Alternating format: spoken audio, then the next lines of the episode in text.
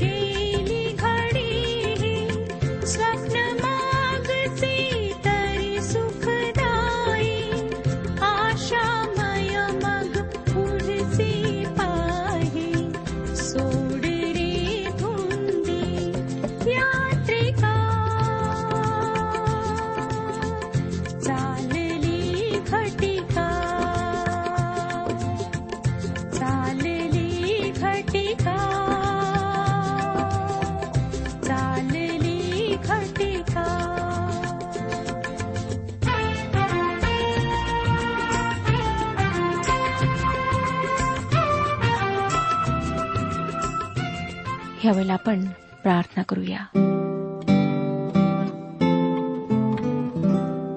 हे आमच्या सर्वसमर्थ प्रेमळ परमेश्वर पित्या तुझ्या गौरवी नावाला उंच करीत तुझ्या गौरवी नावाला सर्व प्रशंसा देत आदर मान सन्मान देत आम्ही तुझ्या समोर येत आहोत. आमच्यामध्ये कुठला चांगुलपणा नाही. आम्ही पापी आहोत. आम्ही चुकलेले आहोत. आम्ही तुच्छ आहोत. परंतु प्रभू तू आमच्यावर दया केलीस. तू आम्हाला प्रभू यशू ख्रिस्ताच्या पवित्र रक्ताच्याद्वारे शुद्ध केलंस म्हणून आम्ही तुझे आभारी आहोत. अनेक आहेत प्रभू जे अजूनही पापाच्या भयंकर अशा घाणेड्या ठिकाणी आहेत. त्यांचं जीवन मलिनतेने भरलेलं आहे. त्यांना तू स्पर्श कर. त्यांच्याशी तू बोल. त्यांना आपल्या पापांची जाणीव होते. त्यांनी पश्चाताप करावा. प्रभू यशू ख्रिस्ताच्या हातात आपलं जीवन समर्पित करावं. पापांची कबुली देऊन त्यांची क्षमा मागावी. म्हणून तू त्यांच्या जीवनात कार्य कर. त्यांना तू समजबुद्धी दे. अनेक आहेत जे आजारी आहेत त्यांना स्पर्श करून आरोग्य दे प्रभू.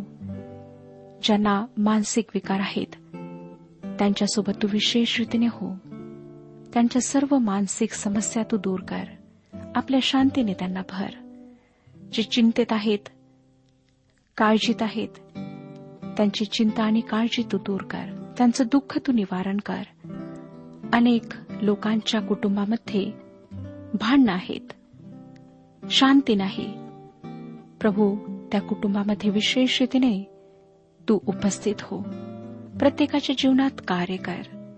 ह्या जगामध्ये पाप वाढत आहे. अनेक लोक आत्महत्या करीत आहेत. हो प्रभू तू त्यांच्याशी बोल. त्यांना तू समजते. त्यांना कळू दे की प्रभू यशू ख्रिस्तामध्ये त्यांना ती शांती प्राप्त होईल जी ह्या जगामध्ये कोणीच देऊ शकत नाही. आज जे लोक अशा मनस्थितीत आहेत त्यांच्यासोबत तू हो. ह्या वचनाच्याद्वारे तू त्यांच्याशी बोल. ही वेळ आम्ही तुझ्या पवित्र हातात देत आहोत प्रभू. तू आमचा मार्गदर्शक हो. प्रभू येशू ख्रिस्ताच्या गोड आणि पवित्र नावात मागितले आहे. म्हणून तो ऐक. आमेन. श्रोत्यानो आज आम्ही रोमकरासपत्र ह्याच्या दहाव्या अध्यायाच्या सोळापासून पुढच्या वचनांवर विचार करणार आहोत आणि त्यानंतर अकराव्या अध्यायाला सुरुवात करणार आहोत. जर आपणाजवळ नवीन करार आहे तर अवश्य उघडा. रोमकरासपत्र दहावा अध्याय. बरेचसे श्रोतागण आम्हाला लिहून पाठवतात की त्यांनी आमच्या कार्यक्रमाद्वारे येशू ख्रिस्ताचा तारणारा म्हणून स्वीकार केला. परंतु तुलनात्मक रीतीने पाहता अशा लोकांची संख्या फार कमी आहे अधिक नाही. श्रोत्यानो सत्य स्वीकारणारे फार कमी लोक आहेत. सोळावं वचन सांगतं तथापि सुवार्ता सर्वांना मान्य झाली असे नाही. यशया म्हणतो हे प्रभू आम्ही ऐकलेल्या वार्तेवर कोणी विश्वास ठेवला आहे? ही गोष्ट ह्या संपूर्ण युगामध्ये आम्हाला खरी ठरलेली दिसते. आज आम्ही सुवार्ता सांगत आहोत साहित्याच्याद्वारे रेडिओच्याद्वारे आणि व्यक्तिगत रूपाने. परंतु आम्हाला आकडेवारीवरून दिसतं की फारच कमी लोक ह्या सुवार्तेवर विश्वास ठेवतात. येशू ख्रिस्त सुद्धा जेव्हा परमेश्वराच्या राज्याविषयी पापांबद्दल पश्चतापाविषयी सांगत होता तेव्हा कमी लोकांनी विश्वास ठेवला. अनेक लोकांनी त्याचा तिरस्कार केला. तो तारणार आहे देवाचा पुत्र आहे म्हणून त्यांनी विश्वास ठेवला नाही. सतरावं वचन सांगतं ह्याप्रमाणे विश्वास वार्तेने व वार्ता ख्रिस्ताच्या वचनाच्याद्वारे होते. हे फार महत्त्वाचे आहे श्रोत्यानो. विश्वास तत्वज्ञान किंवा मानसशास्त्राचा किंवा राजकारणातील काही गोष्टींचा प्रचार करून येत नाही परंतु देवाच्या वचनाचा प्रचार करण्याद्वारे येतो. जोपर्यंत आपण देवाचे पवित्र वचन ऐकणार नाही तोपर्यंत आपले तारण होणार नाही. अठरावं वचन पुढे पण मी विचारतो त्यांनी ऐकले नव्हते काय? हो खरोखर ऐकले होते. त्याचा नाद सर्व पृथ्वीवर व त्यांचे शब्द दिगंतरी पोहोचले. रेडिओ पवित्र वचन लोकांपर्यंत पोहोचवण्याचे एक फार उत्तम आणि प्रभावी असे साधन आहे. अनेक श्रोत्यांची आम्हाला पत्र येतात आणि त्या पत्रांचे उत्तर आम्ही त्यांना पाठवतो. परंतु तरी सुद्धा आम्हाला दिसतं श्रोत्यानो अनेक लोक देवाचे वचन ऐकतात परंतु विश्वास ठेवणारे कमी आहेत. अनेक लोक ऐकून न ऐकल्यासारखे करतात. अनेक लोक ऐकून त्याकडे दुर्लक्ष करतात. त्यांना असं वाटतं की हे वचन आमच्याकरिता नाही ख्रिस्ती लोकांकरिता आहे आणि म्हणून ते विश्वास ठेवत नाहीत. परंतु हे वचन आम्हाला सांगतं त्याचा नाद सर्व पृथ्वीवर व त्याचे शब्द दिगंतरी पोचले आज जागोजागी परमेश्वराचे वचन पोचत आहे. परमेश्वराचे वचन पृथ्वीच्या सर्व टोकांपर्यंत प्रसारित होत आहे. परंतु आम्हाला माहीत नाही देवाला माहीत आहे किती लोक तारण पावतील. एकोणीसावं वचन आणखी मी विचारतो की इस्रायलाला कळले नव्हते काय? प्रथम मोशे म्हणतो जे राष्ट्र नव्हे त्याच्या योगे मी तुम्हाला ईर्षेस पेटवीन. एका मूळ राष्ट्राच्या योगे मी तुम्हाला चीड आणेन. पॉल अनुवादाचे पुस्तक बत्तीसावा अध्याय आणि एकविसाव्या वचनामधून हे सांगत आहे. परमेश्वर अन्य जात्यांमधून लोकांना बोलावित आहे. ह्या विचाराला तो पुढच्या अध्यात अधिक विस्तृतपणे सांगेल. आता विसावं वचन पहा आणि यशया फार धीट होऊन म्हणतो जी माझा शोध करीत नसत त्यांना मी पावलो. जी विचारित नसत त्यांना मी प्रगट झालो. पॉल हे वाक्य यशयाचे पुस्तक पासष्ट अध्याय आणि पहिल्या वचनामधून सांगत आहे यशाचे पुस्तक पासष्ट अध्याय आणि पहिले वचन. यशाने सुद्धा अन्य जातीय लोकांच्या तारणाचे भाकीत केले होते. अन्य जातीय जे अंधकारात होते ते येशू ख्रिस्ताला शोधित होते. ज्या इस्रायलांजवळ जुना करार होता ते ह्याविषयी काय कारण सांगू शकले? त्यांच्याजवळ काहीच कारण नव्हते. श्रोत्यानो काय कधी आपण हात वर करून बराच वेळ उभे राहिला आहात? एकदा करून पहा. की तुम्ही किती वेळ तशा स्थितीत राहू शकता? जगामध्ये सगळ्यात अधिक थकवा आणणाऱ्यांपैकी एक अशी ती गोष्ट आहे. जेव्हा मोशेने इस्रायलांच्या विजयासाठी प्रार्थनेमध्ये हात वर केलेत तेव्हा आरोन आणि हूर ह्या दोघांना त्याचे हात वर धरून ठेवावे लागलेत कारण त्याचे हात थकले होते. निर्गमचे पुस्तक सतरावाध्याय नऊ ते बारा वचनांमध्ये आम्ही ह्याविषयी वाचू शकतो. निर्गमचे पुस्तक सतरावा अध्याय नऊ ते बारा वशने परंतु परमेश्वर यशयाचे पुस्तक पासष्ट अध्याय आणि दुसऱ्या वचनात म्हणतो यशयाचे पुस्तक पासष्ट अध्याय आणि दुसरे वचन. परंतु माझ्या लोकांचे स्वागत करण्यासाठी सारा दिवस मी माझे बाहू पसरून राहिलो तरी त्यांनी बंड केले आहे. श्रोत्यानो कोणालाच माहीत नाही की परमेश्वराची इस्रायल राष्ट्रावर किती मोठ्या प्रमाणात कृपा झाली. प्रेषितांची कृत्ये सातवा अध्याय एकावन्न ते त्रेपन्न वचनांमध्ये स्टेफनाने ह्या राष्ट्राला संबोधून जे शब्द उच्चारलेत ते ह्याचे दर्शक आहेत. वाचूया श्रोत्यानो प्रेषितांची कृत्ये सातवा अध्याय एकावन्न ते त्रेपन्न वचने अहो ताठ मानेच्या आणि हृदयाची व कानाची सुंतानं झालेल्या लोकांनो तुम्ही तर पवित्र आत्म्याला सर्वदा विरोध करीता. जसे तुमचे पूर्वज तसेच तुम्हीही. ज्याचा पाठलाग तुमच्या पूर्वजांनी केला नाही असा संदेष्टांमध्ये कोणी झाला का? ज्यांनी त्या नीतिमान पुरुषाच्या आगमनाविषयी पूर्वी सांगितले त्यांना त्यांनी जीवे मारले. आणि आता त्याला धरून देणारे व जीवे मारणारे तुम्ही निघाला आहात. अशा तुम्हाला देवदूतांच्या योगे योजिलेले नियमशास्त्र प्राप्त झाले होते. पण तुम्ही ते पाळले नाही. स्टेफनाने ह्या राष्ट्राला संबोधून जे शब्द उच्चारलेत ते ह्याचे दर्शक आहे. श्रोत्यानो हे फक्त इस्रायलांकरिताच नाही परंतु आम्हा सर्वांसाठी आहे. परमेश्वराने आज सुद्धा आपले हात वर केलेले आहेत. तो सहनशील धैर्य धरणार आहे. नाहीतर आतापर्यंत आम्ही सर्व नाश पावलो असतो. पुढे वचन काय सांगतं पहा? एकोणीस आणि वीस वचने. आणखी मी विचारतो की इस्रायलाला कळले नव्हते काय? प्रथम मोशे म्हणतो जे राष्ट्र नव्हे त्याच्या योगे मी तुम्हाला ईर्षेस पेटवीन. एका मूळ राष्ट्राच्या योगे मी तुम्हाला चीड आणेन. आणि यशया फार धीट होऊन म्हणतो ते माझा शोध करीत नसत त्यांना मी पावलो. जे विचारित नसत त्यांना मी प्रकट झालो. पण इस्रायलाविषयी तो म्हणतो आज्ञा मोडणाऱ्या व उलटून बोलणाऱ्या लोकांकडे मी सारा दिवस आपले हात पसरले आहेत. श्रोत्यानो ह्या वचनावर गंभीरपणे विचार करा. मी ही वचने दोनदा आपणाकरिता वाचलेली आहेत जेणेकरून आपण ह्यातील प्रत्येक शब्दावर विचार करावा. परमेश्वर आज सुद्धा तितकाच प्रेमळ आहे. त्याची कृपा आज सुद्धा प्रत्येक मानवाकरिता उपलब्ध आहे. परंतु श्रोत्यानो आम्ही ताठ मानेचे आहोत. आम्ही कठोर आहोत. आम्ही देवाच्या त्या मधुर वाणीकडे लक्ष लावित नाही. आता आपण अकराव्या अध्यायाकडे वळूया. इस्रायलांमधून शेष राहिलेले तारणाच्या शोधात शेष राहिलेल्यांचा आंधळेपणा इस्रायल राष्ट्राला अलग करण्यामागचे कारण इस्रायल राष्ट्राची पुनर्स्थापना ह्यामध्ये आम्हाला आढळते. आपण पाहणार आहोत की देवाचा भविष्यात इस्रायल राष्ट्राविषयी एक उद्देश आहे. नवव्या अध्यायात आपण परमेश्वराचा भूतकाळात इस्रायलांशी जो व्यवहार होता तो पाहिला. दहाव्या अध्यायात वर्तमान काळातील व्यवहार आपण पाहिला. इस्रायलमधील शेष राहिलेले तारणाचा शोध करीत आहेत. कदाचित आपण असं म्हणाल. ठीक आहे. तर मग शेष लोक फार कमी असतील. श्रोत्यानं आपण विचार करू शकणार नाही इतके अधिक ते आहेत.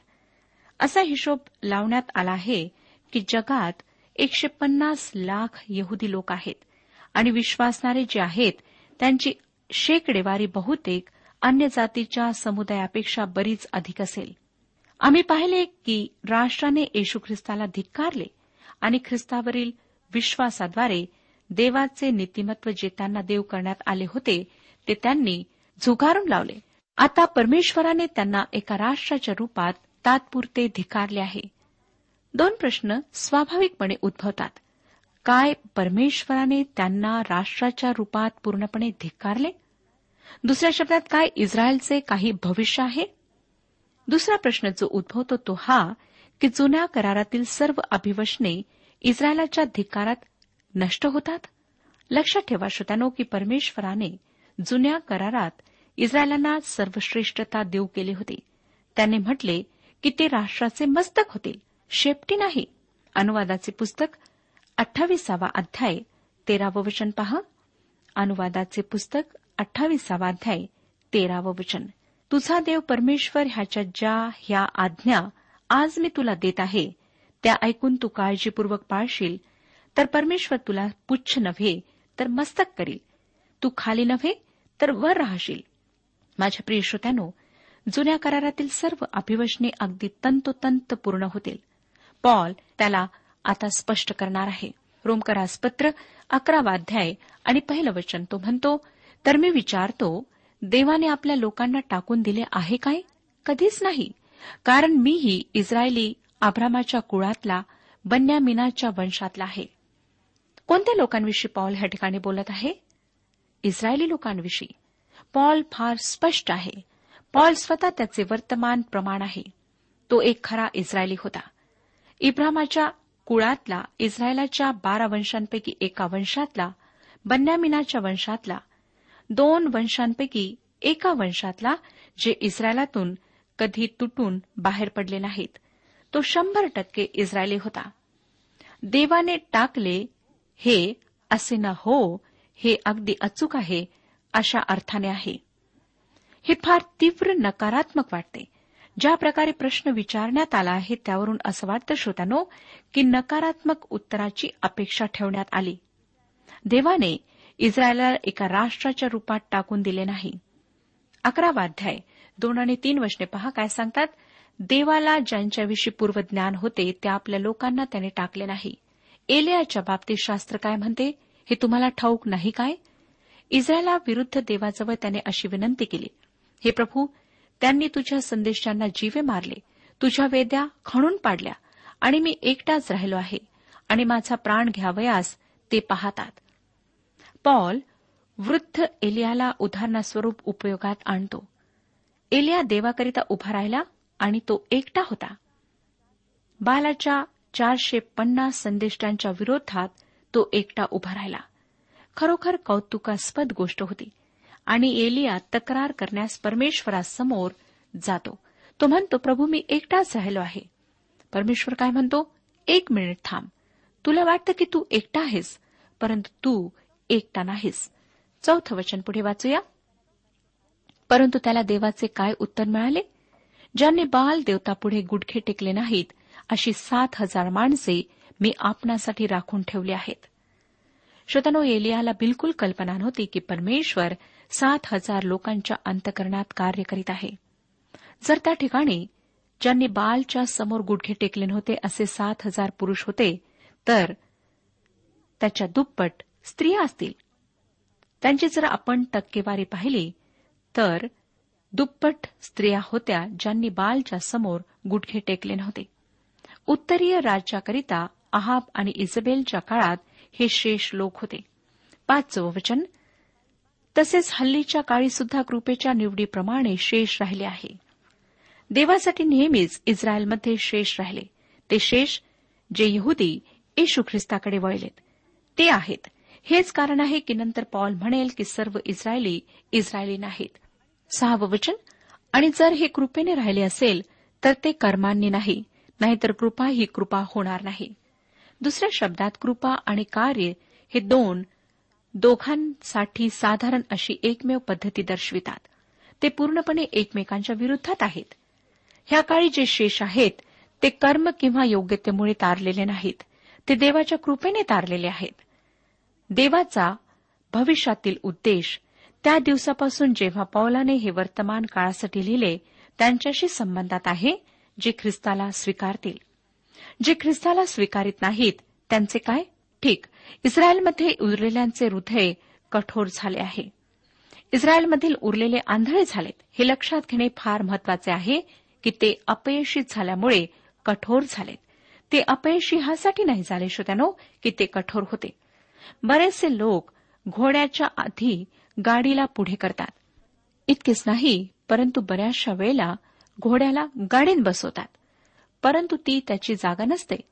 सातवं वचन पहा. तर मग काय? जे मिळविण्यासाठी इस्रायल जोराचा प्रयत्न करीत आहे ते त्याला मिळाले नाही पण निवडिलेल्या लोकांना मिळाले आणि बाकीचे कोडगे झाले. काय ते ख्रिस्ताकडे वळण्यास ह्यासाठी अपयशी ठरलेत की ते आंधळे होते? नाही श्रोत्यानो शुभवर्तमान दुसऱ्या कोणाला जितक्या प्रमाणात उघडपणे देण्यात आले नाही तितके त्यांना देण्यात आले होते. परमेश्वराने रोमकरासपत्र दहावाध्याय आणि एकविसाव्या वचनात काय म्हटले होते? पण इस्रायलाविषयी तो म्हणतो आज्ञा मोडणाऱ्या व उलटून बोलणाऱ्या लोकांकडे मी सारा दिवस आपले हात पसरले आहेत. श्रोत्यानो परमेश्वराने त्यांच्या प्रती तीच प्रीती दाखवली तीच सहनशीलता दाखवली. देवाने त्यांच्या बाबतीत फार धैर्य धरले आता. ते आंधळे झालेत. कारण जो प्रकाश त्याने दिला तो त्यांनी स्वीकारला नाही. परमेश्वराची कृपा त्यांनी धिकारली. त्याचं प्रेम त्यांनी धिकारलं. आठवं वचन पुढे सांगतं आजच्या दिवसापर्यंत देवाने त्यांना मंद बुद्धी पाहता येऊ नये असे डोळे व ऐकता येऊ नये असे कान दिले. ह्या शास्त्र लेखाप्रमाणे झाले. त्यांनी अस्वीकार केला. जेव्हा कोणतीही व्यक्ती अस्वीकार करते तेव्हा देवाच्या कृपेद्वारे तिच्यापर्यंत पोहोचणे फार कठीण जाते. श्रोत्यानो सेवेमध्ये आम्हाला हा अनुभव वारंवार येतो.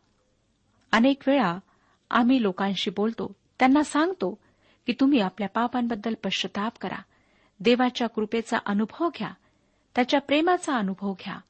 ख्रिस्ताच्याद्वारे त्याने तारणाचा जो मार्ग उघडलेला आहे त्याचा लाभ घ्या. परंतु लोक आमच्या म्हणण्याकडे दुर्लक्ष करतात. त्यावेळेचा फायदा घेत नाहीत.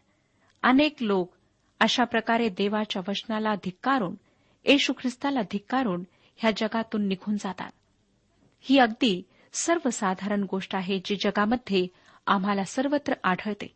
नववचन दाविदही म्हणतो त्यांचे मेज व त्यांना फास व सापळा अडखळण व प्रतिफळ असे हो. हा उतारा स्तोत्रसहिता एकोणसत्तर अध्याय आणि बावीस वचनामधून घेतला आहे. जो म्हणतो त्यांच्यापुढे मांडलेले ताट पाश असे हो.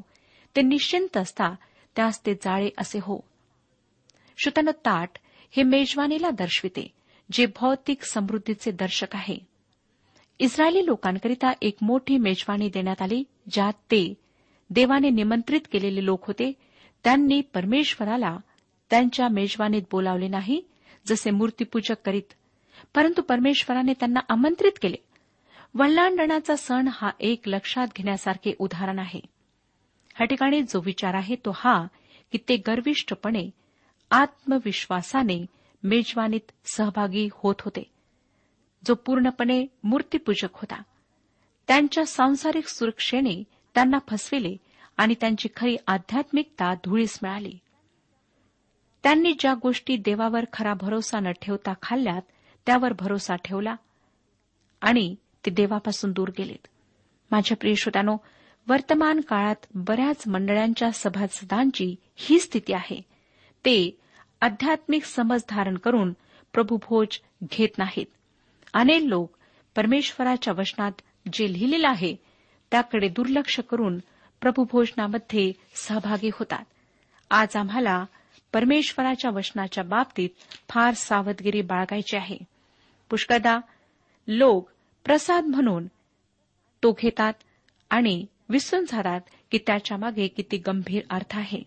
अनेकांना वाटतं की प्रभू भोज घेतल्यानंतर आमची सर्व पापे धुतल्या जातात. आमच्या पापांची क्षमा आम्हाला प्राप्त होते. आणि म्हणून ते प्रभू भोज घेण्याकरिता अट्टाहास करतात. लक्षात ठेवा श्रोत्यानो की जर आपण चुकीच्या रीतीने प्रभू भोज घेत असाल तर आपण स्वतःवर परमेश्वराचा न्याय ओढून घेत आहात. दहावं वचन सांगतं अकरावाध्याय दहावं वचन त्यांना दिसू नये म्हणून त्यांचे डोळे अंधकारमय होत आणि तू त्यांची पाठ नेहमी वाकीव. परमेश्वर प्रकाश ह्यासाठी देतो की मानवाला दिसावे त्यांनी पहावे. परंतु जर ते आंधळे आहेत तर ते पाहणार नाहीत. प्रकाश अनेक लोकांचा आंधळेपणा प्रदर्शित करतो. मला आश्चर्य वाटतं श्रोतानो की बरेचसे ज्ञानी लोक बुद्धिमान लोक पवित्र शास्त्र बायबल कशाविषयी आहे हे समजत नाहीत. आणि ते त्या सत्याला त्यामुळे जाणून घेत नाहीत. आज परमेश्वराचं वचन आपणातील प्रत्येकाकरिता उपलब्ध आहे.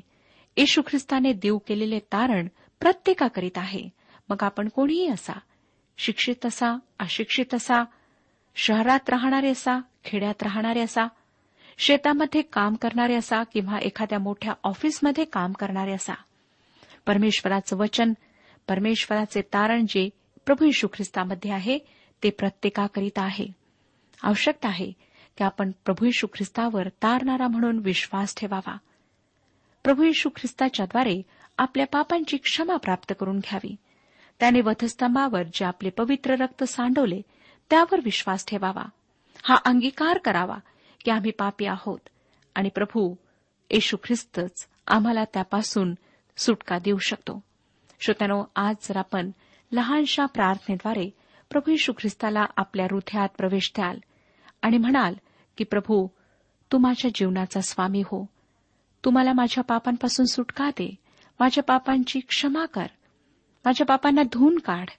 तर तो तुमची प्रार्थना ऐकून तुमच्याकरिता ते करण्याकरिता तयार आहे. काय आपण पश्चाताप करण्यास तयार आहात? जर आजच्या वचनाच्याद्वारे परमेश्वर आपणाशी बोलला आहे तर पश्चाताप करा. एक एक पाप त्याच्यासमोर कबूल करा आणि त्याला म्हणा की आजपासून मला तू नवीन जीवन दे. श्रोत्यानो परमेश्वर आपणाला नवीन जीवन देण्याकरिता नवीन जन्म देण्याकरिता तयार आहे. फक्त आवश्यकता आहे की आपण पश्चाताप करावा आणि ख्रिस्ताला आपले जीवन समर्पित करावे. परमेश्वर आपणा सर्वांस आशीर्वाद देऊ. आजच्या उपासना कार्यक्रमात परमेश्वराच्या जिवंत वचनातून मार्गदर्शन आपण ऐकलं. आजच्या या वचनातून आपणास काही आशीर्वाद मिळाला असेल यात काही शंका नाही. सुदैव हो, जीवनविषयक काही शंका असल्यास किंवा काही प्रश्न असल्यास किंवा काही प्रार्थना निवेदन असल्यास पत्राद्वारे आम्हास अवश्य कळवा. आम्हाला अगदी आनंदच होईल. पत्र व्यवहारासाठी आमचा पत्ता लिहून घ्यावा. कार्यक्रम उपासना पोस्ट बॉक्स क्रमांक एक शून्य दोन बेजनबाग नागपूर पिनकोड क्रमांक चार चार शून्य शून्य शून्य चार. आमचा ईमेल ॲड्रेस आहे Marathi T T B at radio eight eight two dot com. Email address पुन्हा एकदा आहे का Marathi T T B at radio eight eight two dot com बरं तर आता इथंच थांबूया कारण आपल्या कार्यक्रमाची वेळही संपत आलेली आहे. पुन्हा आपली भेट आपल्या पुढल्या कार्यक्रमात तोपर्यंत नमस्कार.